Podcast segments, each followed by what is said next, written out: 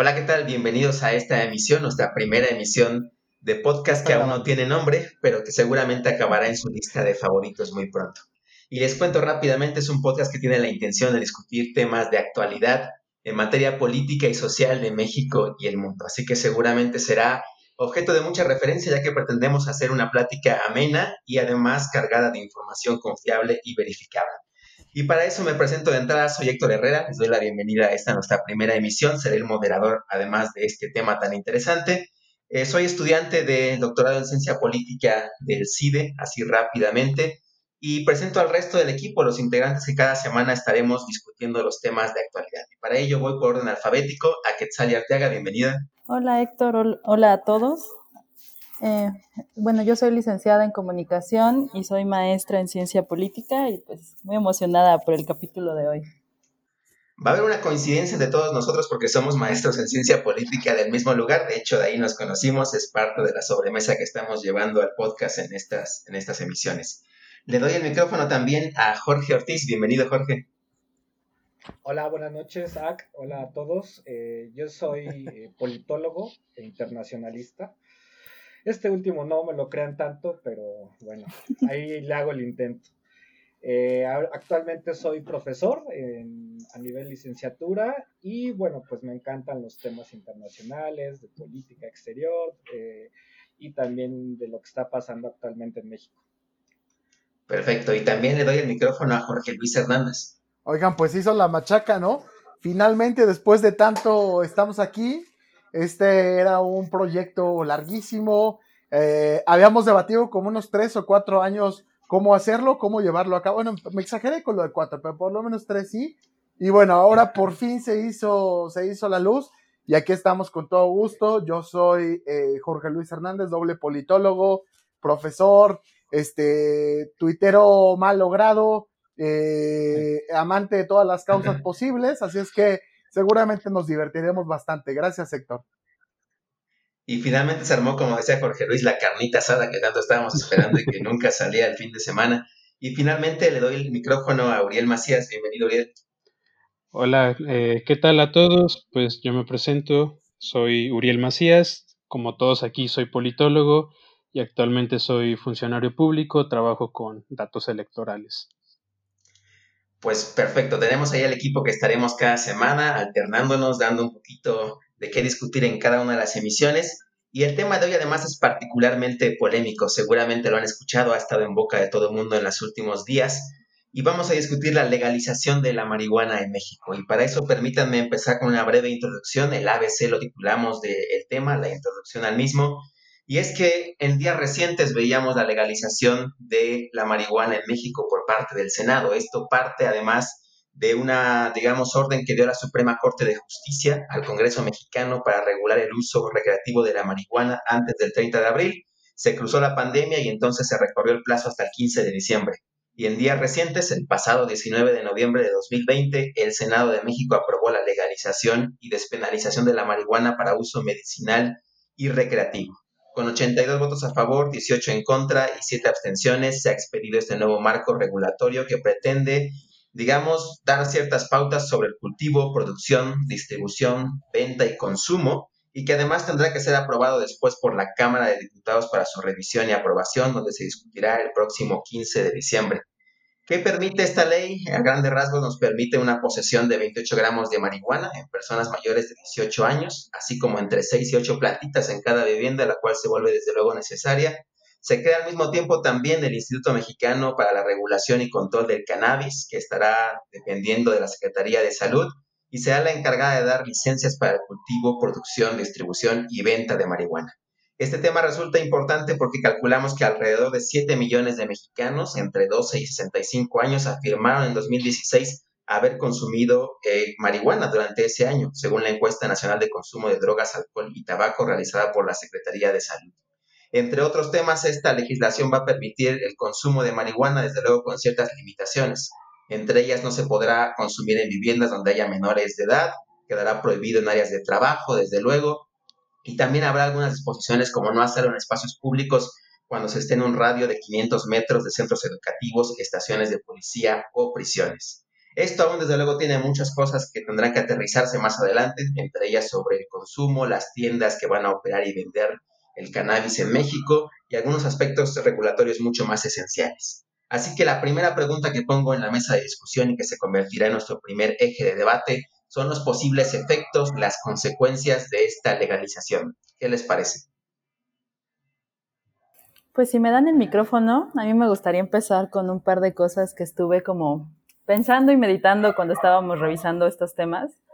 La primera sería que me llamó muchísimo la atención que en el momento en que los senadores están como hablando sobre esta posible legalización y están debatiendo, dicen cosas tipo, yo no fumo, pero me sumo, ¿no? Y así como yo no consumo y dejan muy en claro que ellos y ellas no consumen, pero a la vez, o sea, van a apoyar. Y los que no, incluso estas divergencias dentro, dentro del mismo PAN, que había quien sí apoyaba y quien no, me hacen pensar que es un reflejo en general como de la sociedad mexicana y de lo estigmatizado que podemos llegar a tener el consumo, ¿no? Y sí creo que la ley como tal, o lo que están promoviendo, está en una idea muy progre, pero a la vez un poco muy acotada, ¿no? La mayoría de los analistas que han estado saliendo en, los medios antes y después, pues coinciden que realmente lo que se puede hacer con lo que dieron a conocer en el Senado es muy poquito, no es despenalización, porque sigue habiendo pena por el, por tener, el, por tener, portar marihuana contigo, y a la vez eh, se abre un poquito más al consumo de que puedas tener, portar un poco más, pero no se elimina nada atrás, ¿no? Ninguno de los otros problemas que hay.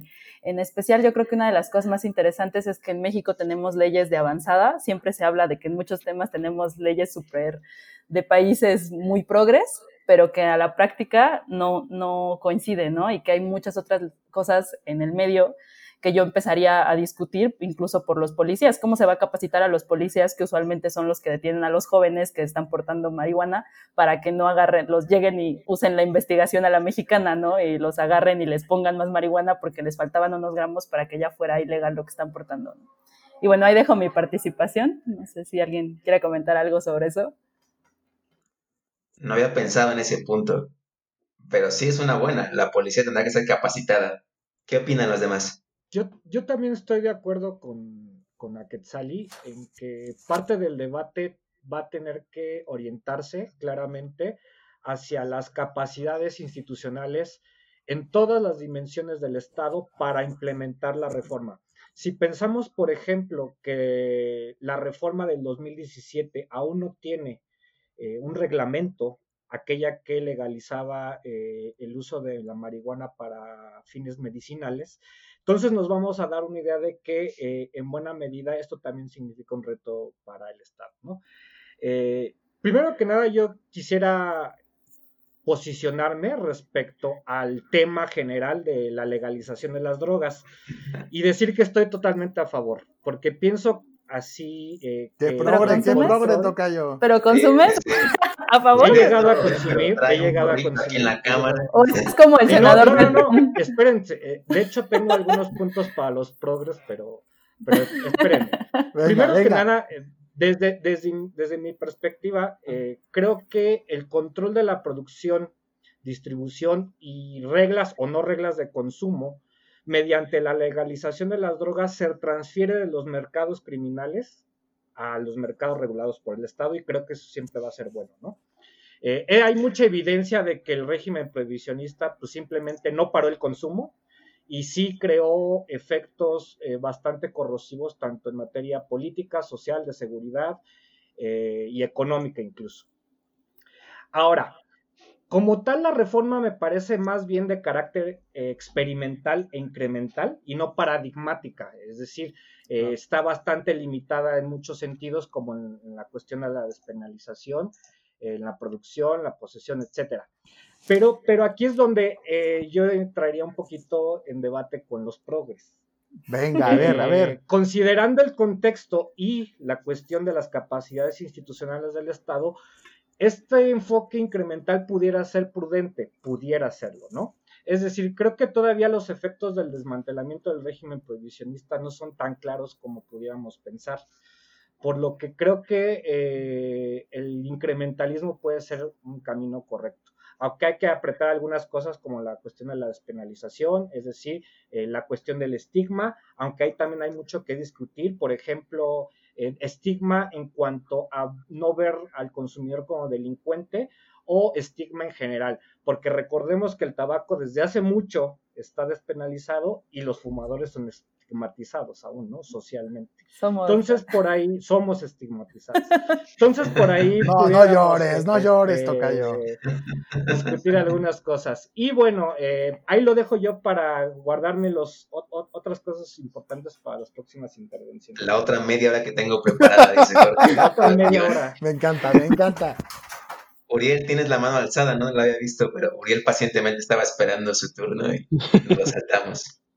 Pues yo lo que quería apuntar era, eh, bueno, sí, me parece que es una reforma, eh, como ya lo dijo Jorge, eh, más bien incremental. No creo que apunte como a una despenalización completa. Y mm, lo que yo quería decir era, en buena parte, pues como quién consume en México, ¿no? revisando datos de la, de la ENCODAT que ya mencionó Héctor, me encontré que en México los consumidores de, marihuana son relativamente pocos en comparación a otras regiones del mundo. Por ejemplo, según el Observatorio de Interamericano de Drogas, en la región de América del Norte, es decir, Estados Unidos y Canadá, más o menos el 40% de la población consumía. En otras regiones latinoamericanas, como Uruguay y Chile, más bien es un 20%. En México, pues es un 8.5%. Eh, Perdón que te interrumpa, Uriel, pero ahí también no sé si hay datos porque no los vi, o sea, ya como más transversales sobre género y sector eh, económico. De hecho, de hecho, sí, este, lo que iba a decir también es que los principales consumidores son hombres entre 18 y, y 34 años. Entre este segmento de la población, por ejemplo, es un 13% de, de, personas que eh, algo, por lo menos alguna vez en su vida la han consumido. En cambio, en mujeres de, esta edad, solamente un 6% eh, en la ENCODAT eh, admitió haber, haber consumido alguna vez marihuana. Ahora, también hay que decir que muchas veces estas encuestas están de alguna forma sesgadas por, bueno, es que no es tan fácil que yo admita que esté haciendo algo Ilegal. que tiene cierto, cierto estigma social y que además es, ilegal. Entonces, bueno, eh, a lo mejor ahí también habría que buscar otra fuente de datos.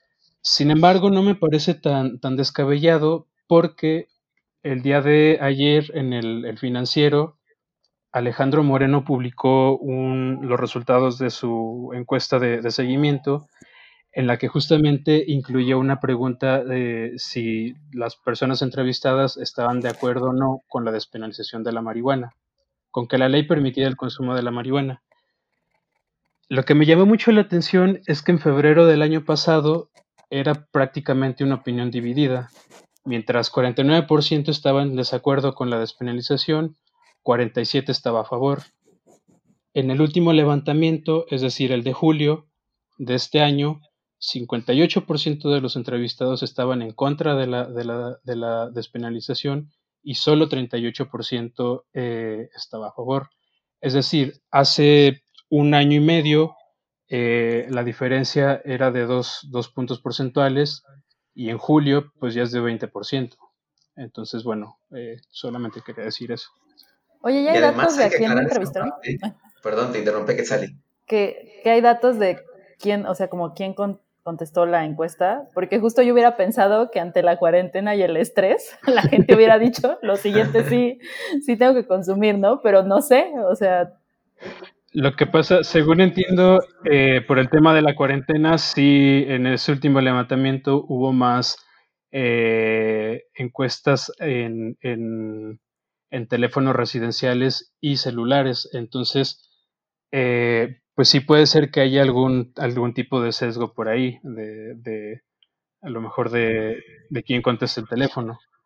creo que lo eh, interesante, perdón, te interrumpí otra vez, Uriel, pero creo que lo interesante es, hablando del sesgo, precisamente la diferencia que había entre los encuestados que contestaron a estas preguntas. Notaba, por ejemplo, la, la brecha generacional. el 51% de los que estaban a favor, digamos, de esta ley eh, para permitir el consumo de marihuana eran personas entre 18 y 39 años, comparados con el 29% de los mayores de 40 que estaban a favor. Hay una simetría ahí, los más jóvenes parecen estar mayoritariamente a favor frente a los más viejos, digamos los mayores a 40, y también había una diferencia con respecto a la educación. 61% de las personas con educación media y universitaria estaba a favor frente al 23% de los que tenían escolaridad básica. Entonces hay nuevos sesgos sobre quién está a favor de este tipo de regulaciones. sí, sí, sí. Y yo creo que lo que muestra esto, perdón por meterme, es precisamente que cualquier medida eh, regulacionista que tenga que ver con drogas o terminar con este paradigma prohibicionista del que hablaba mi tocayo, es costoso políticamente. Pasó en Uruguay, pasó en Portugal.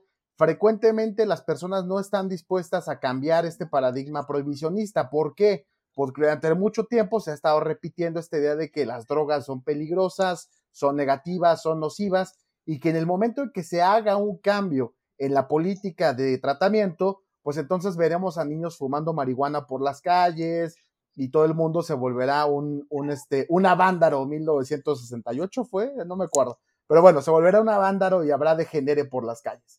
Entonces, en ese contexto, naturalmente me parece que la reacción es normal de parte de la comunidad. Es decir, no, no queremos más delitos, no, no queremos degenere, no queremos otra cuestión.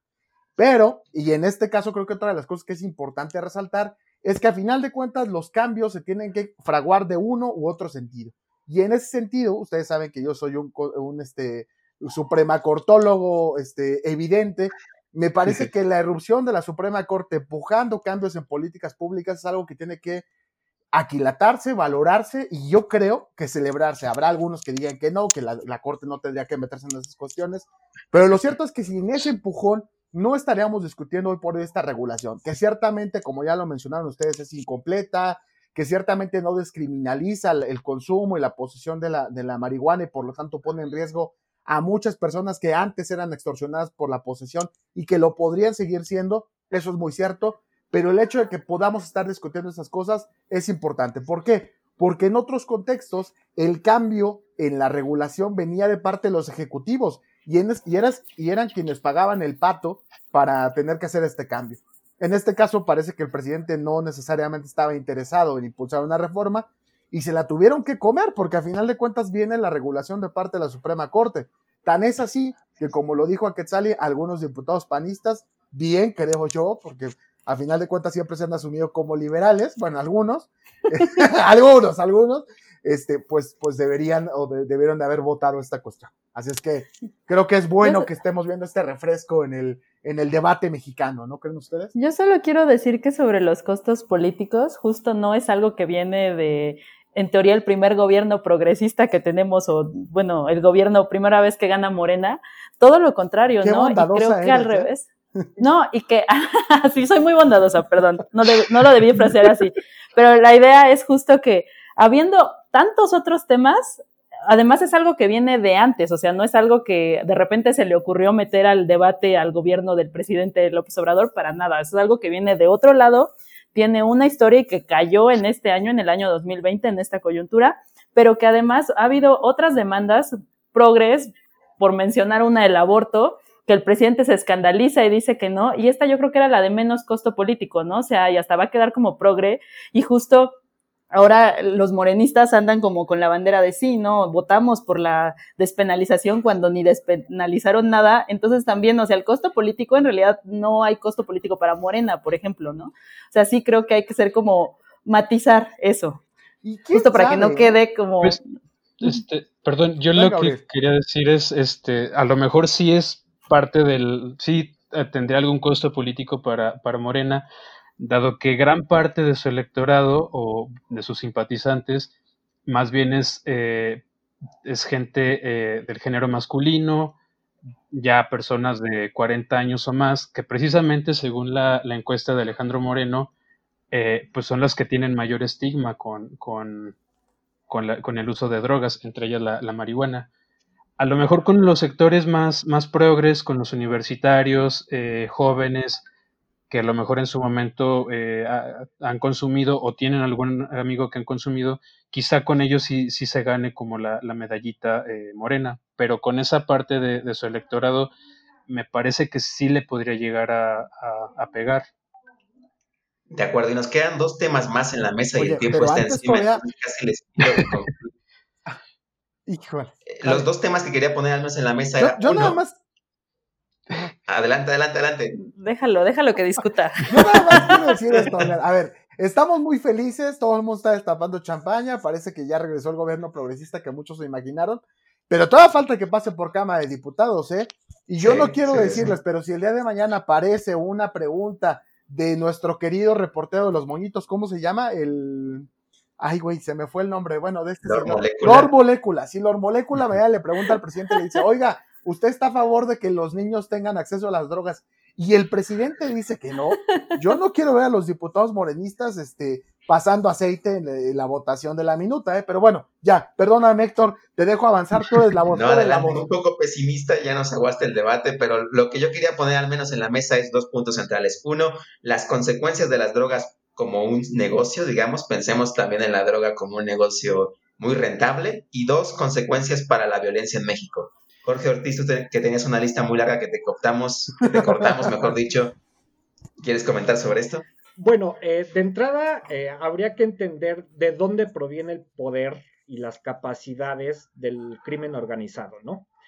Y, la, yo soy de los que creen que la, la causa original de, que, que, les da poder es eh, debido a la prohibición del producto, lo que aumenta el costo y por lo tanto las ganancias que pudieran este, estar ingresando a las arcas de las organizaciones criminales. Al legalizarlo, lo que vas a hacer y a regular toda la cadenita de producción, distribución, venta y consumo, pues básicamente eh, eh, se esperaría que el efecto es que se controle el precio y por lo tanto eh, eh, impactes un poquito en las capacidades de, estos, de estas organizaciones.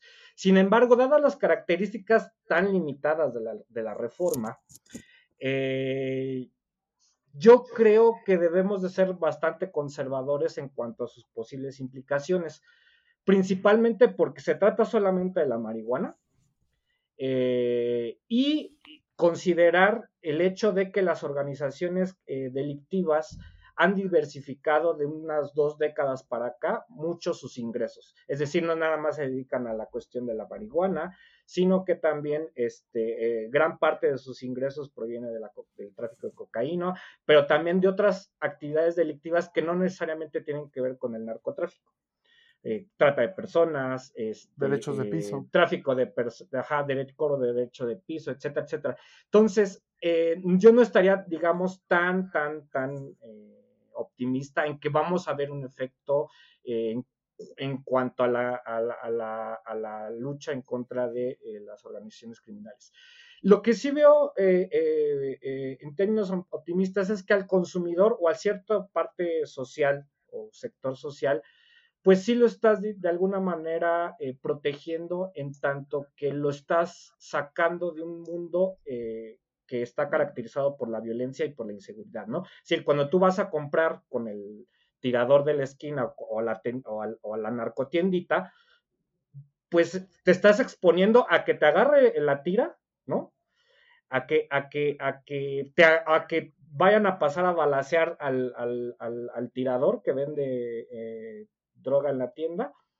Eh, y eso creo que sí es importante. Ahí sí creo que sí puede haber efectos locales muy, muy concretos en cuanto a la reforma, ¿no? No sé. De acuerdo, qué, piensan los demás en cuanto a economía y violencia?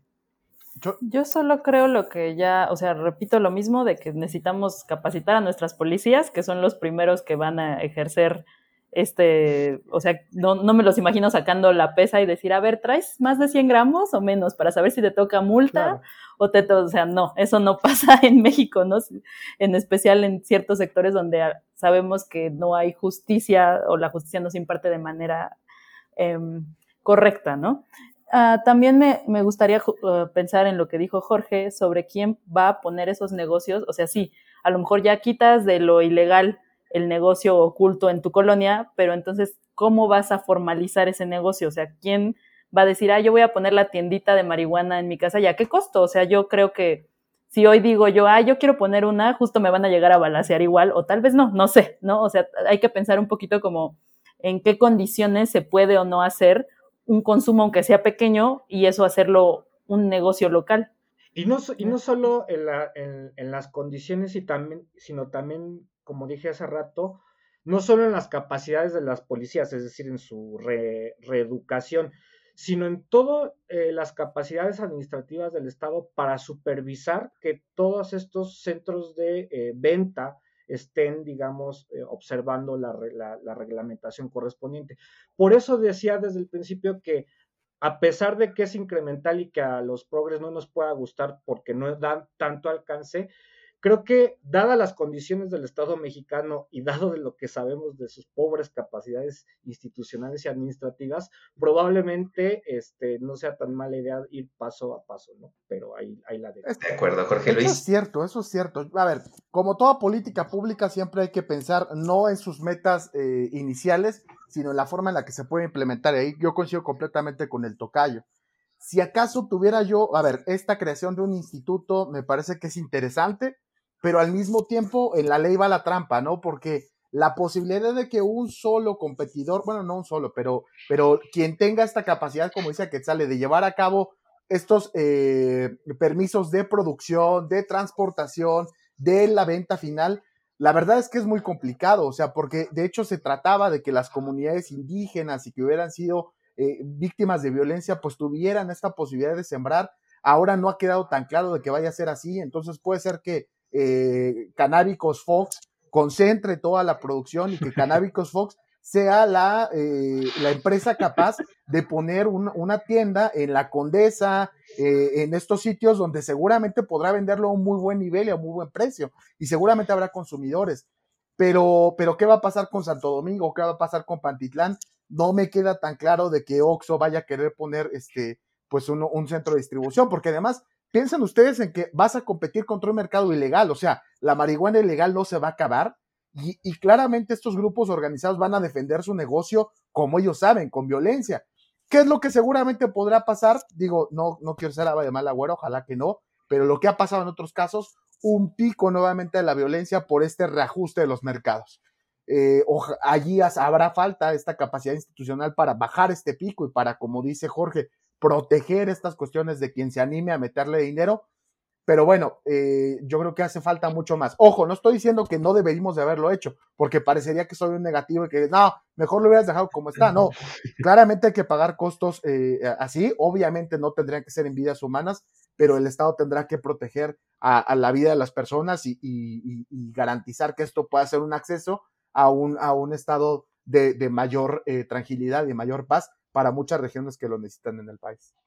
De acuerdo, pues con esa reflexión concluimos este debate. Estamos con el tiempo encima. Únicamente dejo como conclusión, es un tema que aún está en veremos, como decía Jorge Luis, falta la Cámara de Diputados, pero de ser positivo, digamos, de ser aprobado, México se sumaría a la lista de los pocos países en el mundo que han aprobado para fines medicinales y lúdicos el consumo de marihuana. Veremos cómo funciona, si has pasado como en Canadá o en Uruguay o en los estados de Estados Unidos que han aprobado recientemente, incluso en la elección de 2020, el consumo de marihuana. Entonces, con eso concluimos y pasamos a la sección final, que son las recomendaciones relativas a precisamente la marihuana. ¿Alguna recomendación audiovisual que quieran compartir con nuestro público? Breaking Bad. No, no. Porque era meta, era meta.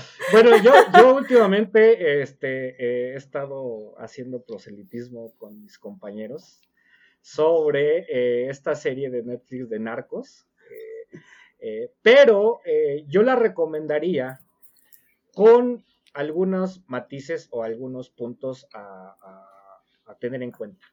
Primero, sí tener cuidado mucho con la expresión gráfica de la violencia. Eh, que pueda ser eh, estetizada de algún, en, algún sentido que pudiera estar afectando la interpretación de los, de los que la puedan estar viendo. Y también la estética del narco, ¿no? Que puede ser bastante irreal a como se da en la vida cotidiana. Más allá de, esas cuestiones críticas que yo le doy a la serie, creo que sí tiene eh, algunos puntos importantes en tanto que refleja el origen, digamos, del crimen organizado, cómo se, cómo se funda en la producción de la marihuana, pero cómo deja de depender eh, de, hacerse de ingresos de la, de la marihuana cuando transita hacia el tráfico de cocaína y empieza a diversificar todos sus, todas estas cuestiones a finales de los 80. Entonces es una serie que siempre recomiendo, pero no lo habíamos notado todavía. Es nuevo para nosotros, fue un golpe, una gran sorpresa. Yo, yo quiero recomendar la que siempre recomiendo, la serie del Chapo. Yo sé que no hay gente, hay gente aquí que no le gusta. la verdad es que a mí me gusta, me, gusta mucho como producto audiovisual. a mí el personaje del Chapo y esta idealización de los ah, narcotraficantes como héroes no me late y considero que lo muestran más o menos bien, o sea, lo muestran como un, poco un lado más humano y eso a lo mejor no está tan chido, mucho menos después de las declaraciones de pederastía y todas esas cosas que pasaron cuando el juicio en Estados Unidos, pero la serie es muy buena, tiene un, bases em, periodísticas muy buenas que lo la acercan mucho a la realidad y pues no estaría mal como de repente pensar que esos personajes que están ahí son los que realmente estuvieron en, en toda la guerra contra el narcotráfico. Y ya, hasta ahí dejo mi reflexión. Véanla, está chida más bien tenía una, una, una curiosidad. Aparentemente un nombre de la marihuana sintética es Yucatan Fire. ¿Alguien sabrá por qué o...? lo, podemos dejar como pregunta al público y que se ganen algo.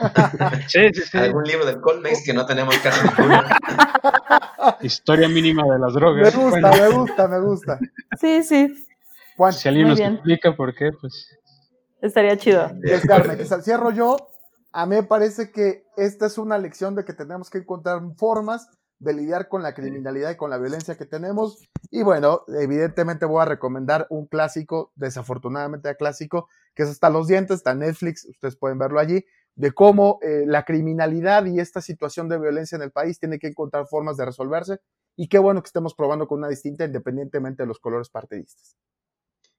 De acuerdo, pues con ello concluimos la sesión de hoy. Ha sido un gusto estar con ustedes. Tendremos datos de contacto más adelante, redes sociales aún no están todavía, ni siquiera tenemos nombre de podcast, pero cuando lo tengamos y con los datos de contacto podrán desde luego comunicarse con nosotros.